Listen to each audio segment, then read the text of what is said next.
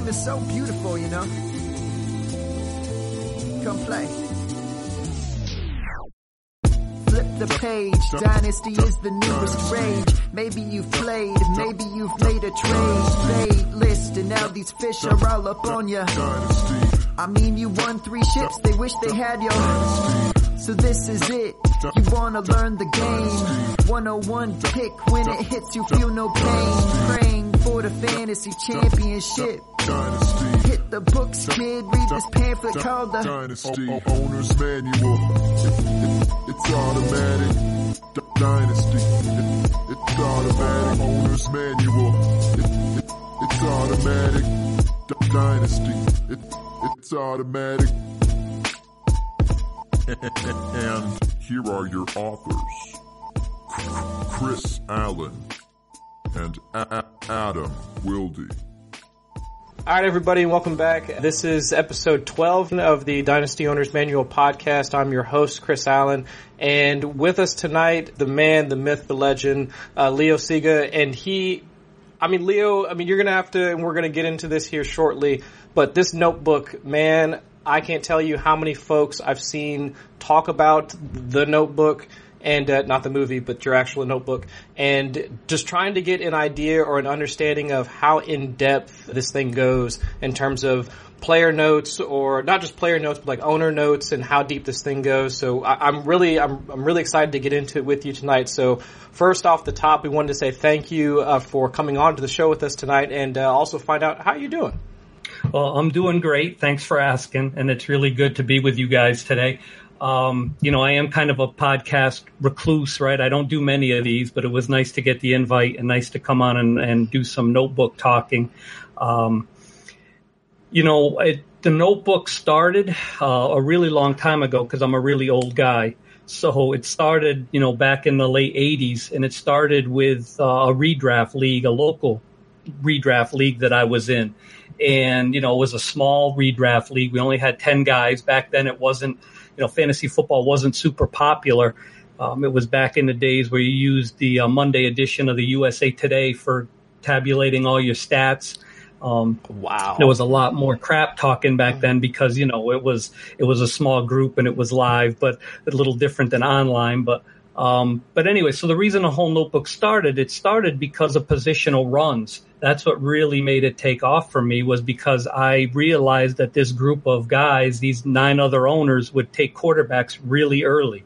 Back then, late round quarterback wasn't really a thing these guys would take quarterbacks really early and and you know I would go in with a notebook and I would start tracking um, all of their picks, not just mine, but their picks. You know, I would have a plot where I would have their starting quarterback, their running backs, uh, their wide receivers, and I would just start charting and plotting their picks in. So I knew once that they had already picked their starting quarterbacks because it was a small bench league. I mean, I think we had a few starters and we only had like five or six bench guys, so nobody was really taking a second quarterback.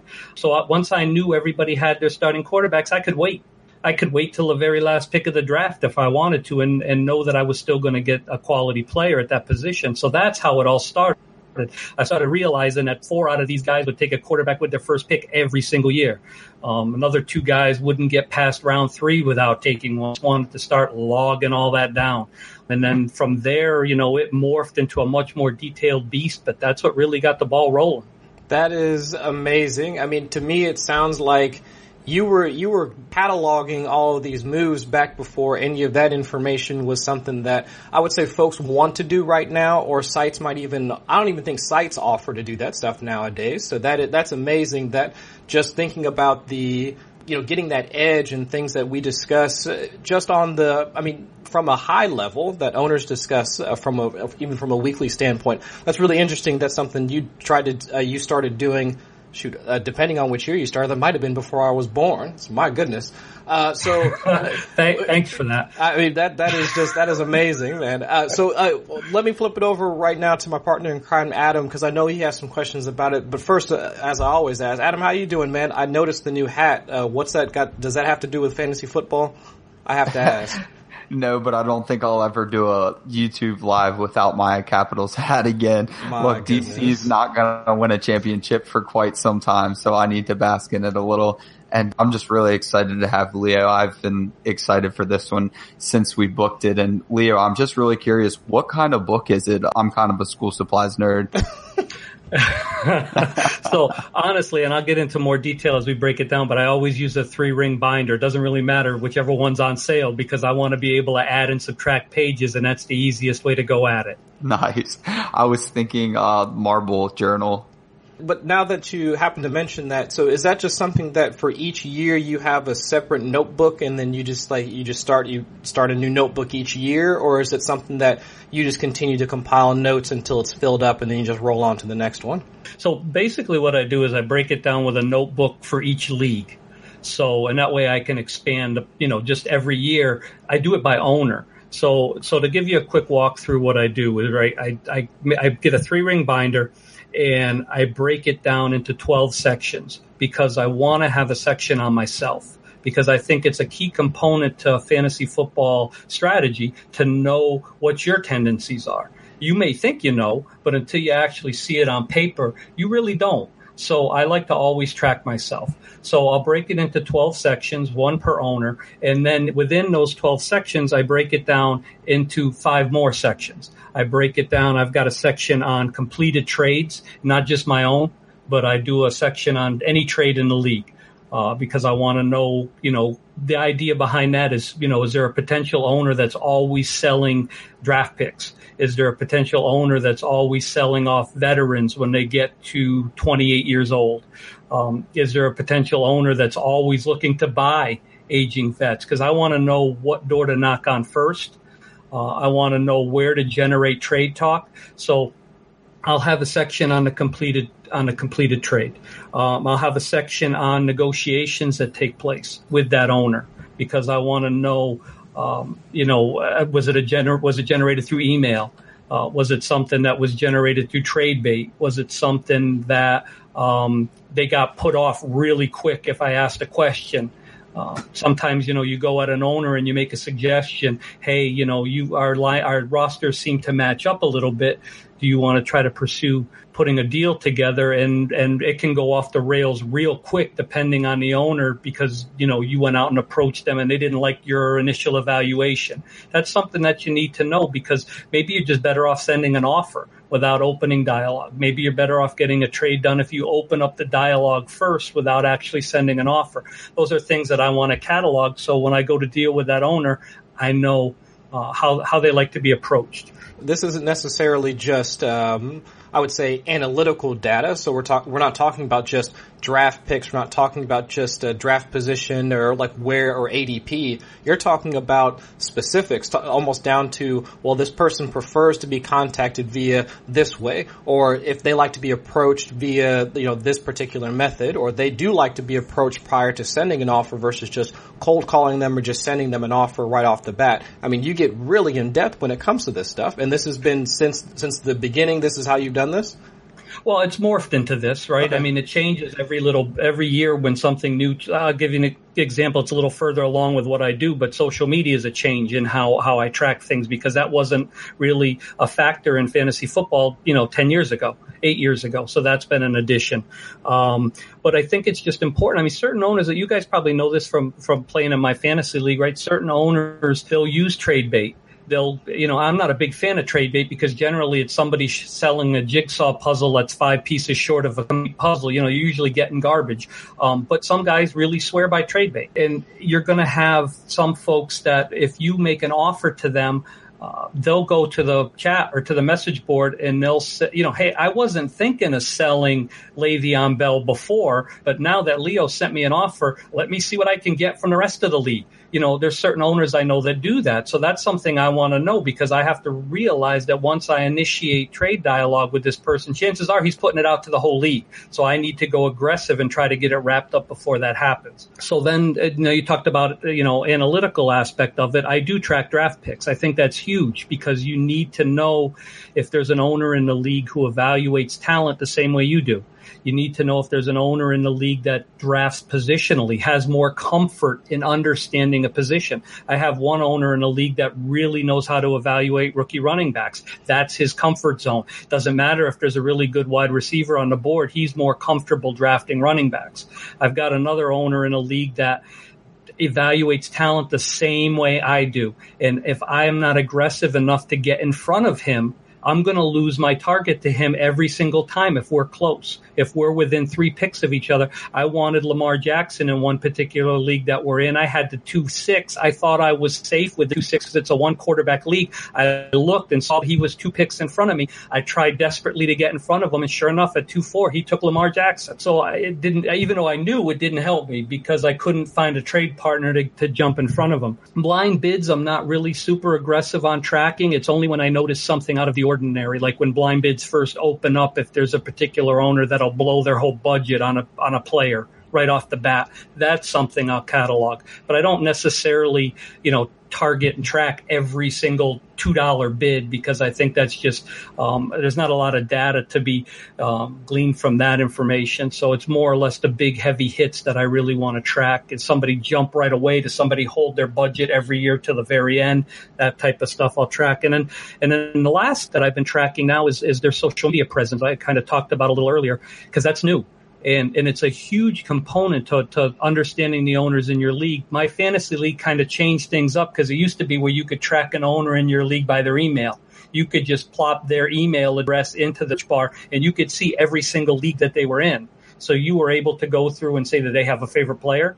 You know, I'm only in one league with this guy, but let me check his five other squads. Does he own Antonio Brown on every single team?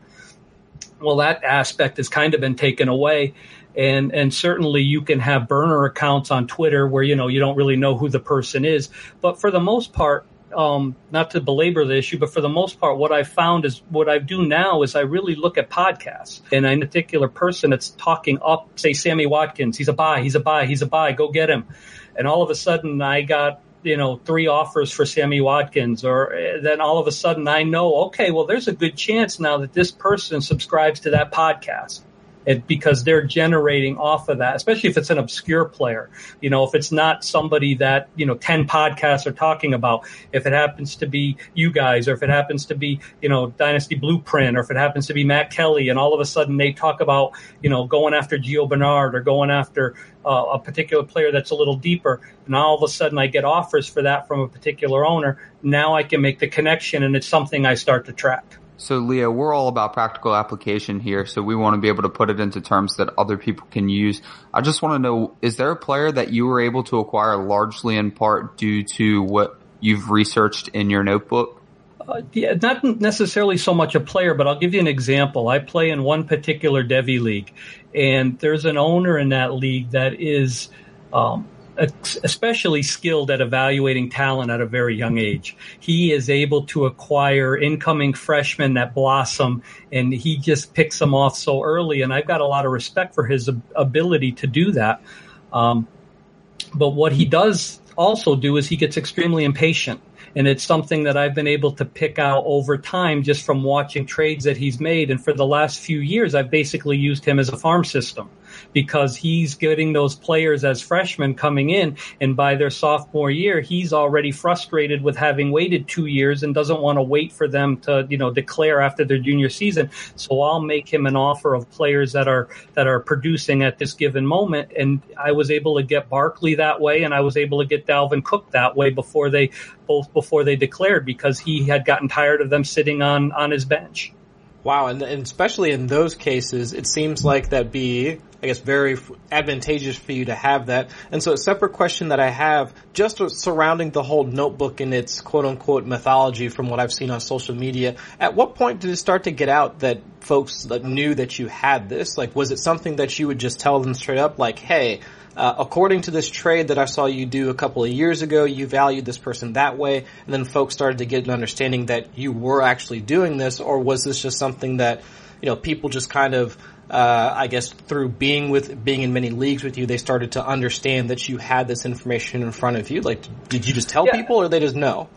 I think it's a combination of both. Uh, I think my uh, my social media presence, I've talked about it quite a bit. So pe- some people though don't even make the connection. It's like I had one owner this past, you know, a couple weeks ago, basically say, "Oh, really? You're on Twitter?" Like they had no idea. Um, but so it's been a combination of both, and and I'll be, you know, as upfront as I can with with most of the owners because what I found is that you want to have a level of transparency and a level of candor with your league mates. Um, you know, I never go out on Twitter and try to puff up a particular player because I'm trying to sell them or because, I, you know, or talk down a player because I'm trying to buy them. I try to be really transparent with the other owners in my league, be really upfront with them, try to have open dialogue. You know, that's something that I think is so crucial to, to being able to understand the other owners in your league is even league chat leads to learning more things about these guys. Um, you know, they can talk about maybe about where they're from, right? And then all of a sudden they have a particular favorite team and maybe that leads to them wanting a particular player. In one draft this past uh, week, I had a rookie draft and I took uh, Gallup for the Cowboys a little earlier than I wanted to because I know I have two diehard Cowboy fans in this league. And I'm hoping that after a big game early on in the season, I'll be able to flip them. It's a risk, but it's a calculated risk based on information I've gotten uh, from these guys. So again, I try to be upfront. I don't try to hide anything from them. I, I, you know, I've never had anybody get mad at me because it's not like I'm tracking personal information. I'm just tracking information based on what they do in this league. Um, and it's something I enjoy. I think the key to fantasy football, and we'll get into this probably a little later when we talk analytics, is that you know, do what you enjoy. I'm not an analytics guy.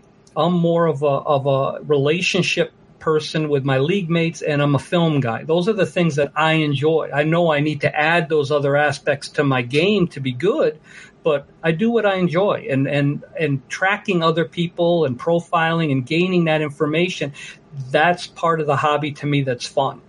Absolutely. And I think that you touched upon a couple of points there that I can remember actually going back to our very first episode with Carl Safchik, and I would encourage folks to go back and listen to it, in that you mentioned going at uh, just creating relationships with people in terms of how you get information about your league. And I think both Carl and Adam during that episode, uh, they discussed doing just that in that you can learn so much from uh, just talking to somebody about how they, how they value a player that it can give you, I wouldn't say hundred percent of the information that you need, but enough to get, put you in a range of how they view a player and how much you can not necessarily extract from them, but later on down the line, how you can make trades with them along those same lines. I mean, do you think that as you go to, as you continue to catalog information about folks, you go from league to league. Is it something that you, do you seek out a person? I mean, do you, do you want to join leagues with folks that you've already cataloged or been in leagues with prior that you have information on? Or do you just, or do you also enjoy the getting to know more people, getting to, you know, find out more information about them as you go along? Yeah, so I've kind of reached a max. I was at a point where I was in like 36 dynasty leagues at one point, and that's just too many. Yeah. and, and so I've really scaled back. I think I'm down to like 20 now total. And um, what I found was that initially, you're right. I, I, thought it would be easier to just be in leagues where I, and I do play in a few leagues where it's repeat owners. So, so that is helpful. But um, since I enjoy it, I found that if I sought out the same owners again, some of the enjoyment was gone because it wasn't somebody new to gain information on. I'd already had a lot of it. So uh, what I found was that I kind of liked the new aspect and, and the more diversity and differences in the leagues that I'm in, the more I enjoy tracking that information. So uh, now I'm at a point where I really like it when it's a new owner, know nothing about that owner because that's a relationship to foster and to, and to get data from. So to me, that's enjoyable. The, the one thing I would add too during this conversation is I get asked a lot, how would I start? Like it sounds overwhelming, the amount of information that you collect. How would I go about doing that? Absolutely. And my advice to any, my advice to anybody who's asked me that question is start with one league just pick one league, whatever league you're working on the most, whatever league you enjoy the most, whether it's your best team or it's a rebuild, whatever team you find yourself spending the most time with, pick that team and then start slowly. Go back the last couple years because my fantasy league has that data saved. Especially most of the guys that I talk to play in my fantasy leagues. I think ESPN and Yahoo, Fleaflicker. I think they all probably do the same thing.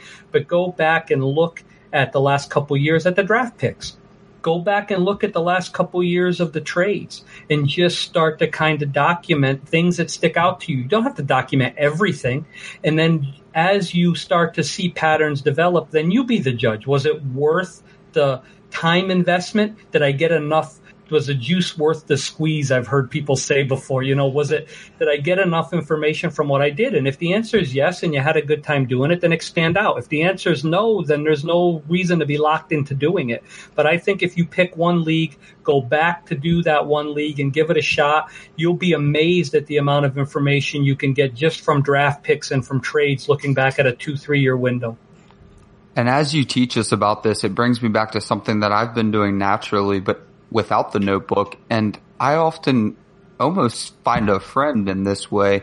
In uh, many of my leagues, if you followed me in any capacity this off season, you probably know I, I try to win now pretty early on. If I'm starting up, I'm usually trying to win now and I'm trying to pay for the next few years. Well, we're going to get into productive struggle in just a minute. And there are a lot of people that still follow that. So why wouldn't I partner up with the productive struggle guy who got good value somewhere in the draft that doesn't fit the productive struggle. I might have somebody that I got good value on that does fit the productive struggle. And often we end up making each other's teams. In one of my leagues, we made each other's teams. Essentially, he was a rebuild and I was trying to win the championship. I came in second place and he came in third. So he probably hit on a lot of those trades when he was trying to rebuild, but we had a good read on each other and we got trades done fast. They made sense for our teams and a notebook would have been very helpful in tracking that. So to move past the notebook just a little bit, we've talked about how we've acquired information throughout the league, but what you still need to do is create a winning roster. You have to be making the right trades, even though you're getting trades done probably more efficiently. So let's talk about roster construction a little. I know in following you, you used to do something similar to the productive struggle that Ryan McDowell likes to reference. What are you doing nowadays? So I, I, like I said earlier, I haven't done a ton of startups lately because I've been trying to limit the amount of, of leagues that I add. Um, certainly because again, I went to 30 something leagues, so I've tried to scale back. But in the last couple years, I've added three total. I added two back in 2016 and I added one this year. What I found is in 2016, it was a learning experience for me because uh, I'd always done the progressive struggle type draft where I always punted year one. I was very comfortable with it. I was good at it. I would punt year one. I would invest in enough young upside talent. And I know upside is a term overused and beaten to death, but I would grab enough of it that I would feel comfortable with my squad. I would punt the first year. I would acquire draft picks and, and I would have a good opportunity to win in years two and three. Um, if not two, generally by year three, I was in, in a position to win the league title. And what I found in 2016 was that so many people do that now that there's an over i hadn't done a startup in a while so th- i found that so many people chase that young talent that you're always reaching every single round. You're de- reaching for a guy that doesn't fit that adp because you've got to get younger you've got to get more upside and and the value that's on the board is aging veterans productive aging veterans, but you don't want to draft that 28 year old AJ Green in the third round or second round. You want to try to reach for a younger guy and and it didn't work for me in 2016. I found myself having to revamp my whole strategy to be competitive. So going into 2017 to the startup I did this year, I said, you know what? I'm not doing it anymore. I'm going to take advantage of the fact that all these aging veterans are falling and, and I'm going to just go ahead and build the most productive team for year one that I can build and have a two year window now where I win and then I'll worry about rebuilding down the road. So in abandoning that productive struggle, I, you hit the nail on the head on why I do what I do in the startups I'm in. And I'm in a lot of startups this year because I had to drop my original dynasty league. So that's why I'm doing so many startups now.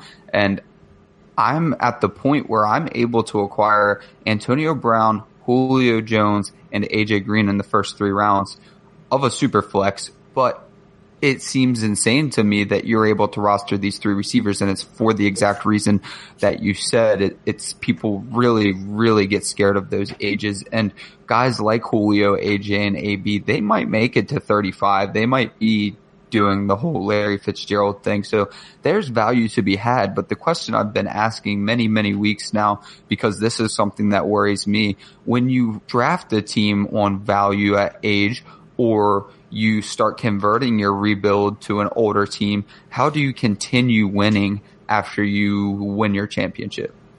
So I, I think the key, there's a couple things that you can do. I think that, uh, I think the idea of acquiring first round draft picks more than a year out if you're able to do that is is a is a good strategy because you're getting them at a everybody gets caught up in this upcoming draft right? Everybody especially as we get closer to draft time everybody wants that first round rookie draft. A lot of times you can trade your late first round pick. So if you've built a team on productive veterans chances are you're chasing a title. Your draft pick's going to be a little later. So maybe you can convert that 110 111 112 target a team that isn't likely to finish in the uh, bottom half of the draft, you know, the following year, target that team and try to flip your late first rounder for an early first rounder, just push it out a year. Uh, that'll put you in a position to add some stronger youth uh, to your team as it's scaling off. The other component to that is you'd always need to churn the bottom part of your roster. You always have to search the waiver wire. You always have to be looking for that guy that maybe didn't start the season off as even in the conversation for carries, but by week five, week six, all of a sudden now you've got a Peyton Barber that's come out of the woodwork that's all of a sudden fighting for carries. And in week one, he wasn't really in the discussion. So you want to add those guys because you can either plug them into your lineup a year or two down the road, maybe, or you can flip them as they perform and you can add a different target that you'd rather have or a potential draft pick uh, even you can package two seconds for a first. You can, you got to be creative, but you've always got to mine the waiver wire and you've always got to look to acquire first round picks a year out. And if you can do that, that'll help blend your roster and make it a little more, the transition a little easier as your players fall off the cliff. And that's great information. We had that discussion a little bit off air where I was talking about later in the draft when I've got a solid starting lineup and solid depth, then I'm starting to look for guys that I could see flipping for maybe a 19 second in the foreseeable future. But let's take a break just for a second and talk about our buddy Addison Hayes. He just made the FF Statistics Twitter, so if you're not following that, definitely go check it out. And if you're not using the website, you're really doing yourself a a disservice, but we like to do FF statistics trivia once a week. So I'm going to be a player and I'm going to tell you all about myself. Both Chris and Leo are participating. Let me know who I am. All right. You guys got it? All right. Let's see how Got we it. do here. All right. Despite producing only one wide receiver one since joining the league, I've finished as a top five quarterback five times in my career. Who am I? Russell Wilson. Nope. I think he has more wide receiver one finishes. Can I get a hint? Like what year was he drafted? 2011, I believe. 2011. Oh, oh man, it's on the tip of your tongue. I can tell. He rips his shirt every time he scores a touchdown. Oh, Oh. Cam. Cam. Cam Newton. Yeah. That is correct.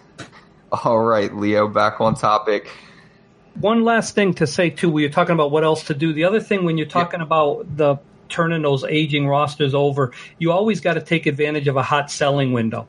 Um, that was something that popped into my head while we were talking, right? You, it's easy to get caught up with a hot selling window, and just, if your player's performing super well, you want to keep that player, right? Like if all of a sudden maybe AJ Green is all he's having three monster games in a row and you want to ride that but if that's your window now all of a sudden there's league wide interest in a 28 29 year old wide receiver and you've got enough depth to sustain that you've got another you've got enough uh, older vets on your team that are still producing that you can as- absorb that take advantage of that hot window you've got to be able to separate yourself and you've got to be able to say this is my time to cash out take advantage of it you can't be greedy and say the hell with it. I'm just going to run it and let them go into the ground. Take advantage of that window because that will help you transition uh, your roster over as well.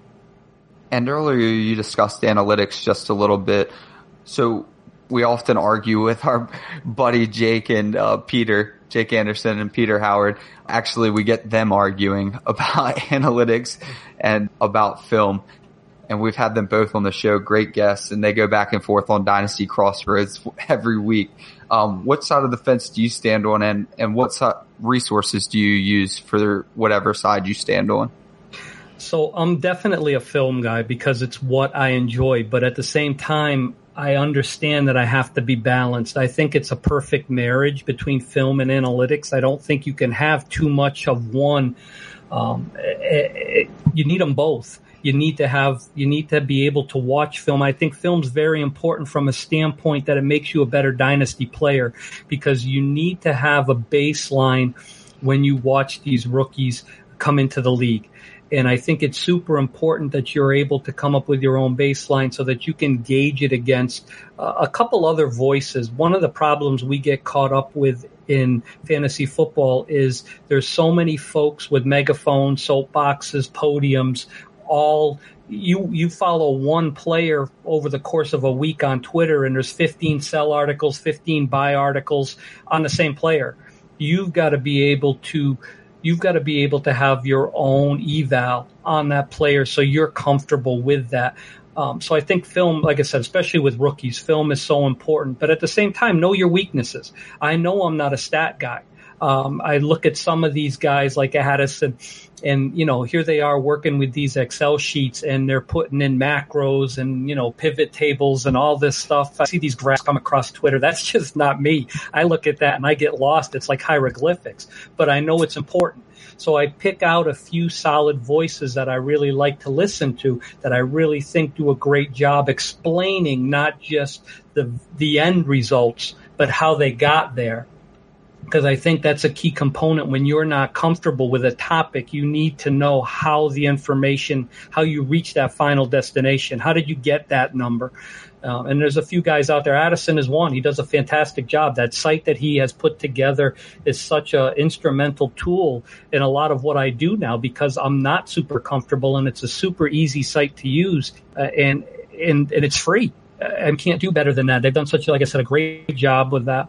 Um, but I think it's important. If you're a stat guy, get comfortable with film. I, I think Matt Waldman's um, the RSP film room is huge because he walks you through, talk about how you get to a certain point. He doesn't just tell you that this particular player hits the hole quickly, has good vision. He explains why, breaks it down in step by step so that you become a film evaluator. Scouting Academy does the same thing. They'll put clips up where they explain this is what that running back saw. This was the crease they saw when they pushed the line of scrimmage. Learning those things makes you a better evaluator. So the key is to get comfortable with the things that you, are not good at. Make sure you absorb them, and and also learn how to di- to digest some film. I just wanted to add in a quick little blurb. So I like Peter Howard and Addison Hayes a lot when it comes to analytics, and I think I've been buddies with both of them because they're amazing. They just spew out the knowledge off the top of their head. And you could argue that there's much, much, much bigger names out there, but what we've been talking about this whole time is trying to exploit weaknesses. If everybody is out there listening to Matt Waldman, for one, it's common knowledge at that point because he created the common knowledge. And then two, you get a different perspective. So I encourage you to go out there and try to find somebody with a different perspective and just interact with them. And uh, that's how I gain all of my analytics knowledge because I did not come into this having any of that knowledge myself. And I would say just on the flip side of that is that I personally, I would say that I'm an analytics person and that like my approach, I mean, just in understanding what both of you guys have both commented on is that I know film is my weakness but who have I who have I decided to to talk to or lean on uh, on the opposite side of the fence in order to get some more information. I mean, I've talked to Jake. I mean, we just had a, a wonderful conversation with him a couple weeks ago, and where a lot of the, I guess, the criteria that he looks for in all positions, he just kind of laid it out. And those are things that now I'm starting to look for, look for whenever I go to watch film. Like if I ever get a chance to sit down and watch it, uh, folks like Joe Pano, who's on uh, who's on Twitter, I think his you know his evaluation, the criteria that he uses for uh, for looking at either whether it be running backs, wide receivers. I don't. I think I don't think that there's any particular position that he really goes for. But I mean, those are the folks that you should be speaking to because again, you will find, I mean, most people are looking at Matt Waldman's work. They are looking at Matt Harmon's work when it comes to wide receivers. Uh, I mean, a lot of those guys are following the guys with the blue check marks, but you can still get quality information or at least a, a different perspective for some of those from the, for some of those other people that we've spoken about. So, 100% agree with you guys, and I'm hoping that or I'm assuming that most of you guys, uh, the folks listening at home, are already speaking to and following all those guys already. So it's a lot of good information that you can have. So turning the page just a little bit, Leo. So we've spoken about the roster construction. So let's say that you you've got your you've got your completed roster. You're getting into the thick of it. It's the you're now into the season. So how do you actually start to win games with your roster once you've already once you've already put it all together? Uh, so do you go to a lot of uh, do you find yourself using uh, daily fantasy sites like uh, like four for four? I, I, mentioned that because I write for them. That's just a shameless plug right there. Uh, or the ESPN, Rotoworld. I mean, do you find yourself utilizing those types of sites? Or uh, I mean anything along the lines of like, uh, do you like to play DFS or look at any of the DFS content? I mean, are those influences that you see yourself using in order to help you out from a dynasty perspective? I actually think it's a, a, missing component for a lot of dynasty players because I think that once you construct that perfect roster, you kind of sit back and just think your roster is going to take care of you for the rest of the way. You've amassed all this talent, you've built the, your perfect starting lineup, and all you have to do is plug and play. And that's not always the case. I mean, you don't want to overdo it right and get crazy and, and sit Antonio Brown for you know a third wide receiver on on a team, but at the same time, you need to understand matchups. And I think daily, daily really offers an opportunity to understand what the folks who concentrate on that are looking at. There's certain matchup analytics that really come into play. Uh, particular slot wide receivers benefit greatly playing against this particular slot cornerback. Those are things that are important that a lot of times dynasty players just kind of skim over like uh, I know I'm plugging this guy in. He's part of my starting lineup. That's it. And I think the daily aspect of it is, hey, there's a lot of things that are taken into each individual matchup. And those guys, since they focus on that one particular Sunday, they focus on that one particular game. Uh, it's, it's key to get a couple of voices. We talk about singling out certain voices that, that you trust. And Ryan has that list of fantasy football follows that is out there free for anybody who's yep. out there that um, and it's broken down into categories you've got a category for dynasty you've got a can- category for daily for you know every single thing that's out there you redraft and and so i would say to anybody who's listening go to that, get that, and anybody that's on that list, make sure you're following them, and then go through and kind of gauge who you're the most comfortable. How do they present the information so that um, again, you understand how they're getting there there's a couple of uh, articles every week that Rotoworld puts out that are really good. You know, Evan Silva does the matchup column where he talks about what to expect. Four for four is great. Uh, Paulson has some great rankings that come out every week, and and so those are all important. And then there's again a few daily guys that really focus in on what to expect in a particular matchup to exploit. So I think those are all key components to being a better dynasty player. And if you don't take advantage of that, just like if a film guy doesn't take advantage advantage of analytics or an analytics guy doesn't take advantage of film. You really need to use all the resources that are out there for you. Absolutely, and I think when it comes to at least from my personal experience, because I do come at I come at Dynasty from a redraft perspective, so I understand the players. But I think that when it comes to Dynasty, uh, one thing that I'm trying to understand, or at least try to not necessarily ignore, but at least be cognizant of, is that when it comes to dynasty, we almost kind of look at things from a uh, from a, a thirty thousand foot view because we're looking at players over the long haul. Like in some players, we want to try and at least understand their value over the course of their career, or if not, maybe the two to three year window, as some folks t- like to look at it.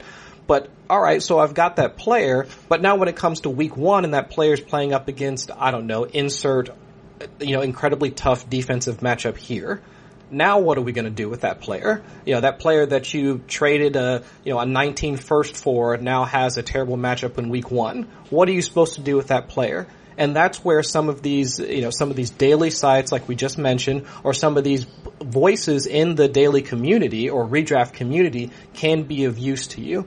So when it comes to making tough lineup decisions, I mean, are there some influences or what influence do you have when you, uh, when you talk about having some of those tough lineup decisions? Do you look at things like some of the Vegas odds that uh, I think Warren Sharp, I think he likes to lay down a lot of information when it comes to making Vegas odds. And I love reading his charts are like again th- that looks like hieroglyphics to me. Some of the charts he puts out, uh, but uh, or or do you uh, take anything like weather into account when making tough lineup decisions when it comes to dynasty? Yeah, he's a sharp dude, isn't he? Oh, my Play on goodness. words there, right? Yeah. He's uh he's he is amazing. Um so I think I think the Vegas odd that I really pay attention to is the over and the under because I want to have an idea of what the odds makers think we're looking at for potential points. That's important, right? If it's going to be a game where they're setting that over under very low, then I don't really want to have too many players going in that game because they're the ones who are making more money on this than I could ever dream. And they're the ones who are generally right more often than not. So, um, if they're projecting a very high scoring game, I'll make lineup decisions based on that. I'll try to get an extra player in that particular game, try to stack that particular offense uh, with a quarterback wide receiver if I can, or a quarterback running back if I can. So to me, that's important. Uh, weather comes into play for me when we're talking about quarterbacks. That's really the only thing that I worry about, and it's wind. I don't even worry about rain so much. Is when we start getting really high winds, that's something I take into account. Um, I did learn my lesson the hard way, and I went back and looked this up because I wanted to get it right. Um, because I, I learned a lesson back in 2008, and it was a very difficult lesson to learn on weather. So it was in the title game, and so it was week 16, and I had Ben Roethlisberger on my team, and they were going up against the Titans and it was at home and they had a forecast of 30 mile an hour winds for that game with gusts up to 45. And I was very concerned about Ben in that weather. Now my backup quarterback at that time was Dan Orlovsky for the Lions. And he was coming off a very nice performance the week before where he threw for almost 300 yards and I think two scores. So I felt comfortable. They were playing the Saints at home and I felt the Saints had the worst passing defense in the league that year, and I was very comfortable that I would be able to slide Orlovsky in and um, and and put Roethlisberger on my bench because I had the matchup that I thought I could win with a very minimal amount of production from my quarterback. I had an edge at every position in this title game. I wanted a very I wanted a highest the highest floor I could have. I wasn't worried about my ceiling. So I, I went with that, and Ben ended up uh, scoring 23 points that game did very well, and Orlovsky scored four. So and I ended up I ended up losing by 18. So if I had just stuck with what I knew I should do really and play the better of the two quarterbacks, I would have won that game. And it's haunted me since 2008. Um, even though I had to go back and dig up the specifics, that lesson always comes back to my to the forefront when I'm when I'm getting too cute when I'm trying to make a lineup decision and I'm trying to outsmart myself, I always go back to, well, Einstein, remember what you did back in 2008 and remember it cost you the title. So why don't you just go ahead and do what you know you need to do here? And so I won't go quite so crazy. But to get back to your point, I worry about total points. I worry about weather from the standpoint of wind and a quarterback. Uh, but other than that, I, I really look at matchups. Uh, and that's again where the daily guys come in because I really want to try to take advantage of personnel packages. I really, really want to take advantage of offensive line versus defensive line, and I want to take advantage of how wide receivers and, and cornerbacks are matching up, and is there an opportunity to exploit some individual matchups? So we've provided some awesome information so far and it's been great for our rosters that we have now. Let's talk about a roster that we're about to have. The three of us have been fortunate enough to have been invited to Scott Fish Bowl. So while we have you, Leo, could you give us a little bit of information on the format, a little bit of draft strategy and maybe some resources you might have? So let's talk a little bit about Scott first, okay? Because the the amount of effort and energy this guy puts into running running this league and running this it's not even a league, it's an event. It's an industry wide event. Countrywide. It's am- it's amazing. And so many folks. I, I what they say, seven thousand people were trying to get into uh, the last the last slot that was available worldwide, even at that point, right? Yeah. crazy. So anyway, as far as Scott is one of the most generous, one of the kindest uh, people in the industry. Whether it's his time, whether it's his money, whether I mean, it's just a it, it really is mind blowing to me what this guy does. Not just for uh, Fantasy Cares and raising money for Christmas toys for underprivileged kids, for needy kids, not just that, it's of his time. Um, I had questions early on when I got into this industry. You know, not that I'm um, putting out a ton of content, but there was a while there where I had my own podcast and I was writing articles and I was really enjoying it. And Scott was so generous with his time, answering questions. Um, just being there for me. You even see it with Fanball now when when something happens and there's a glitch. He's the first one on the scene, trying to trying to just make sure everything is comfortable and works well for everybody the taking of this contest is again amazing, and he's uh, so giving of his time. And I just want to say thank you to him for getting this going, for the effort that he puts into it, the endless hours that he puts into it. Tremendous job. And I recommend anybody out there who's listening to this that didn't get in but still wants to make a donation, please go to the website. Uh, go to Fantasy Care. It's on Twitter. It's connected to a whole bunch of us out there. Um, Scott's got it on his webpage make a donation. You can get shirts. You can just make a contribution. Whatever you can do, it's greatly appreciated. I believe last count we were over what twenty two thousand dollars. I think Scott had in his team had gotten together. Posted. Yeah, mm-hmm. yeah, I so just saw today. I mean, again, that's amazing. So kudos to him. Well done to his team, and and and thanks for all he does. Now, as far as the particular, those of who don't know, it's a multifaceted, uh, multi-league contest where was it nine hundred altogether, something like that. Uh, owners yeah, have teams. Mm-hmm. Uh, duplicate division. So, you know, you're in a division with 11 other owners, but it's, you know, division by division by division by division. And then it ends up funneling down to you have one ultimate champion of this whole thing. And he does the scoring uniquely in this contest so that uh, all the positions are really evened out across the board. Being a super flex, he does a point per first, you know, a particular percentage of points for first downs. For PPR, he uh, adds an increase for tight ends so that the positions again across the board offer so many different strategies for how you build your team. Uh, the one thing that I've been preaching, or two things I've been preaching the past two weeks, are basically for folks who are kind of new to the contest, because there's a lot of folks who haven't done this before. And the two bits of advice that I can really give out to the folks, and, and I'm sure you guys can hop on this as well and offer more insight. First, you've got to be super, super fluid in how you read this draft because every single division for every single draft is different.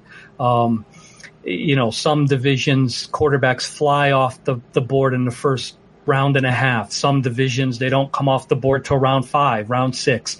It all really depends. And you've got to get a read for that pretty quickly. And you've got to go in with really no set strategy. You've got to be able to adjust quickly and, and read your league, see how it's going, and then, and then, uh, adjust again accordingly to that. So it's that's very important. The other thing that's important is don't base your decisions on the mocks because my experience has been that the mocks people are generally way more comfortable drafting in a mock than they are in the real thing. And where they'll let certain positions or certain players fall in the mock, they will not let that happen once we get to where it counts. So you've got to be prepared for that. Again, it goes back to reading your league and being able to adjust quickly. And the final thing I'll say is that you kind of really need to get an idea of who you're in your league with. And this goes back to my whole notebooking idea is kind of understand who your competition is. If you're in a league, a division with a lot of veterans. Scott, uh, uh, say you're in with with Scott Fish himself, or you're in with Sigmund Bloom, or you're in with Evan Silva or Ryan, or some of these other guys who've done it so many times. Chances are there's going to be a little more adherence to uh, the mock ADP, and they're going to be a little more comfortable without getting roped into positional runs. But if you're in a league with a lot of guys who are doing this for their first time in a division where they don't have a lot of experience, there's going to be some incredible positional runs. There's going to be ADP throw. There's going to be collateral damage everywhere with uh, guys that really haven't done this before. So kind of get an idea who who your competition is, who the other 11 guys are in your particular division, and get an idea maybe how that's going to go before you go in ahead of time. and I'll provide a little bit of what I'm doing and it sounds really stupid to say out loud, but I'm not doing much is how I'm preparing. And the reason I say that is because you can mock and mock and mock and then you go in with this golden strategy, but then you're not willing to throw that strategy away and you're going to have to throw it away. So most dynasty startups I will prepare and prepare and prepare and I'll have numerous rankings and numerous projections. I do wish I grabbed a 2018 projection, but besides that, I've purposely avoided the mocks because I don't want to see a team from the seven spot and then anticipate getting that team again. It's going to be a totally different group of people. Uh, like Leo referred to, uh, specifically this, the quarterback run. There will be quarterback runs. You can use it to your advantage or you can just follow the herd. But either way, whatever happened in your mock isn't going to help you with that. So be prepared, you know, do some thinking, but be also prepared to throw all your preparation away is my tip there. And I would have to agree with both of you guys because as I was mentioning before we started recording this evening, I've done no mocks up until now. I've been out on vacation for the past week and I just started looking at uh, some ADP from the, from a few mocks, uh, last night and the one thing that I am doing just to get a feel for, I guess, where players, where certain players are going and just where certain positions are going is that I'm looking at both the ADP data and then also the standard deviation of said ADP data and I'm just shifting everything up by their standard deviation just to assume that, well, if they're really getting picked around like pick like 60 but the standard deviation is like 5 or 6 picks, I'll just assume that they're getting picked at like 55 or 54. I'm just assuming everybody's going to get picked earlier, and I won't have a shot at them. So it's good to at least have a feel for a feel for the players or just the the players and where they're going. But like both of you guys said, get to know your owners. I mean, one, I think that's one of the big things that Scott really wants out of the entire tournament to begin with is that, you know, he wants everybody, you know, throwing up the hashtag SFB8, that he wants you like creating those group chats or whatever with each of with all the rest of the the other 11 owners in your division because he wants everybody to get to know each other. I mean, we have a, you know, in some cases there are some folks where you're in a division with maybe a few people you know or people you might work with or associate with, but in some cases you might just be, you might be that fan that gets in with 11 other writers or folks within the industry. And how else are you going to get to know those folks without just, you know, just talking with them saying, Hey, I'm about to play this weekend or good luck to your squad or, you know, whatever. And, and also just like Leo was talking about earlier, how else are you going to get information about how they value players without talking to them? That's one of the big things that, you know, that's one of the ways that you can find out, well, hey, you know, I'm a fan of this team or, hey, I saw from a podcast that you did that you're a Green Bay fan. So you're probably going to be taking, you know, they might be talking about taking Aaron Rodgers in like at the end of the first round, which is probably going to wind up happening anyway. But it's just things like that where getting to know your owners and being flexible, not necessarily walking in with, you know, kind of chuck zero RB and like all that other stuff right out the window because once you start drafting, you're gonna get caught up in the in the you know in the thick of it, just like everybody else, and just be, I guess, one have fun, and then two be flexible and be ready to just adjust to your league as as you move on. So that would be kind of echoing your guys' thoughts, but that would be my advice to folks, especially if it's your first year. Just have fun with it. I mean, you're gonna wind up, you know, probably uh, you know drafting a team that you're gonna love it at first, but then you might take a few hits, injuries, bye weeks, you know, all that stuff happens anyway, but just have some fun with it and talk with the rest of folks in your league. Absolutely. Try not to have division envy because that's, that's what generally ends up happening, right? You look Yeah. at your division and you're like, man, I can't believe this is the squad I ended up with. If only I had been in, in that other division because Right. All the players I wanted were on the board when I picked and it would have been perfect because I remember going through that last year. I looked at a couple divisions and I was like, how the heck did that person last to round four? I, you know, I wanted them in round three and somebody took them in my division in round two. So try not to hmm. get hooked up with divisional envy and just enjoy your process. Oh yeah, and play that waiver wire. I made it to the playoffs last year, I kid you not, because I grabbed Alvin Kamara off the waiver wire. Okay, so that could be you next year. I started out 0 and 4 to start the season, and I still wound up making to the playoffs off the backs of, yeah, Alvin Kamara and Alex Collins. Now when Kamara went down with that concussion, that was pretty much the end of my season after that. But still, that could be you this year. Yeah. So uh, It- just, it- you know. injuries play such a huge role in deciding who actually Oh, wins yeah. this thing. Uh, probably more so than any other league out there. I mean, it's eh, bottom line is you can do well in the regular season. You can just chop through players and or other opponents and you suffer one or two key injuries coming down the stretch and you know the waiver wire is depleted and you're in, you're in rough shape. So injuries are so huge in this thing. Yeah, and I think with the way that Scott's done the scoring, I mean, I, I've seen some of his tweets like where he not necessarily agonizes over scoring settings, but he he puts a lot into just the scoring settings because he really believes in making sure that all the positions like they're valued equally. And I think he's done a great job of that at least over the last couple of years or last few years since I've been tracking the SFB. This is only my second year doing it, but he's done an excellent job in doing that. So I would say that there and understanding just the scoring itself can help you find an edge because some folks might go into it without even looking at the scoring. They're just excited to get into the tournament and they'll just start drafting like they normally would and wind up with a, I guess, a subpar team. Whereas if you just were to look at the scoring and say, okay, hey, I might find a little bit more value if I were to draft X, you know, type of X position, that might be some help to you as well. So real quick before we get you out of here, Leo, uh, and also the same for you, Adam. Uh, Leo, uh, who are I guess a couple of uh, notable folks that uh, that are in your particular division for SFB8? So tactical assassin is uh, uh is in there, and he's going to be he's picking right next to me. So that's going to be that's going to be a difficult road for me to really for me to. I, I'm going to get sniped. I know so many times in this thing. It's not even going to be funny.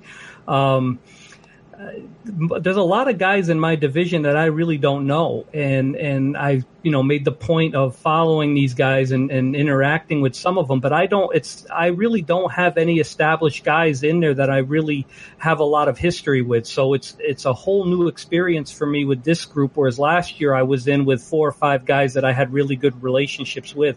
So uh, so I'm really excited about my particular division, so that I can uh, again, like you had said, get to know these guys and and but I'm going in cold turkey. I went back and actually looked to see if I could find what they did. Some of these guys were in last year and how they drafted last year because I wanted to kind of get an idea.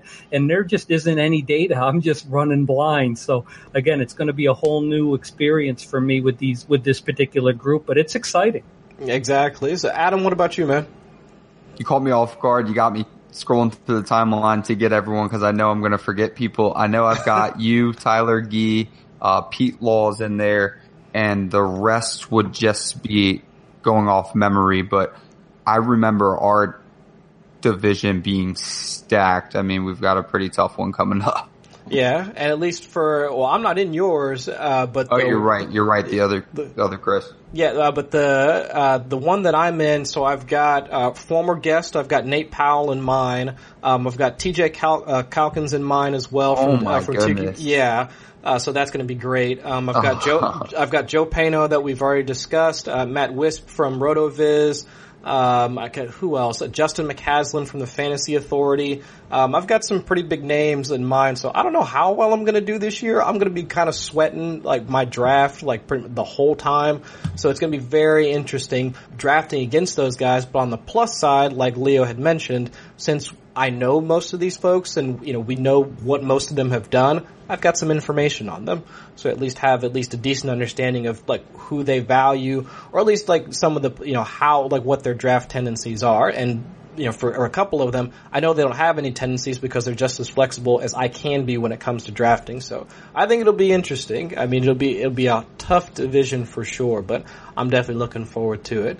So, all right, Leo. Uh, again, we'd like to say thank you for coming and sitting with us this evening. Uh, are there any other, I guess, last remarks for some uh, dynasty owners before we get you out of here?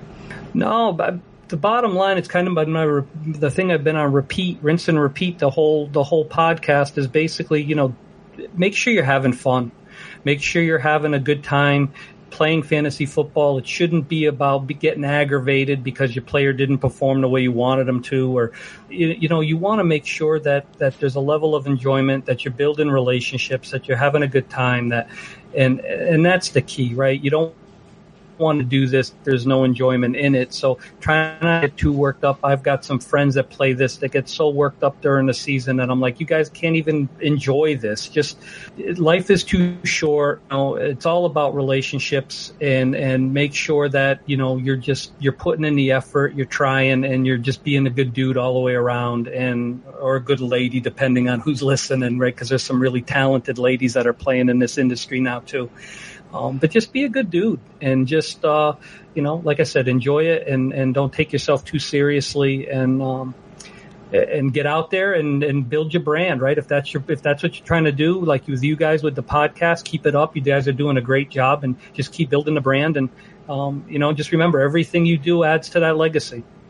Absolutely, and again, thanks again for for your time. And uh, I guess with with your legacy with the notebook, I mean, I think it's something that I know you'll continue to build, and we'll continue to do the same here with this podcast. So, Adam, and uh, so what you got going on besides that ridiculous hat? Um, otherwise, but otherwise, man, so what you got going on? So to touch on the Rick and Morty division, I do have it pulled up. The two that I know is Tyler from F3 Pod.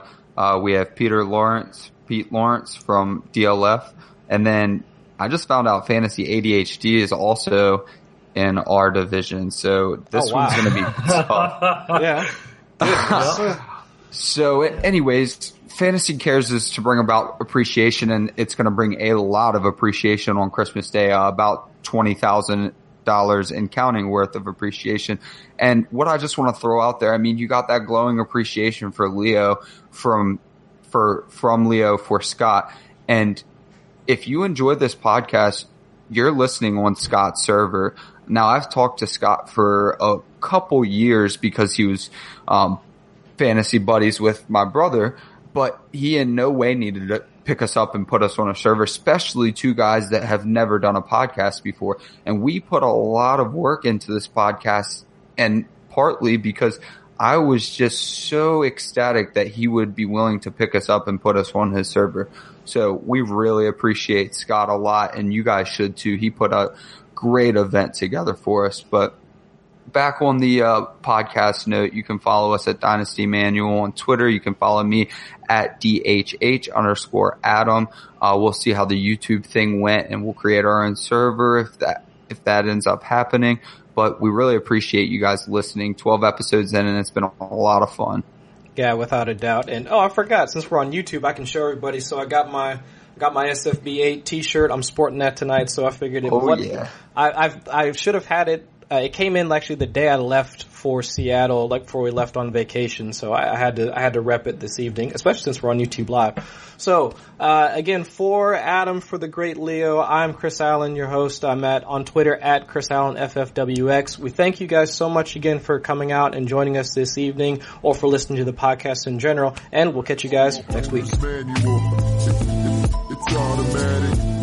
Dynasty. It, It's automatic. Owner's manual. It, it, it's automatic. Dynasty. It, it's automatic.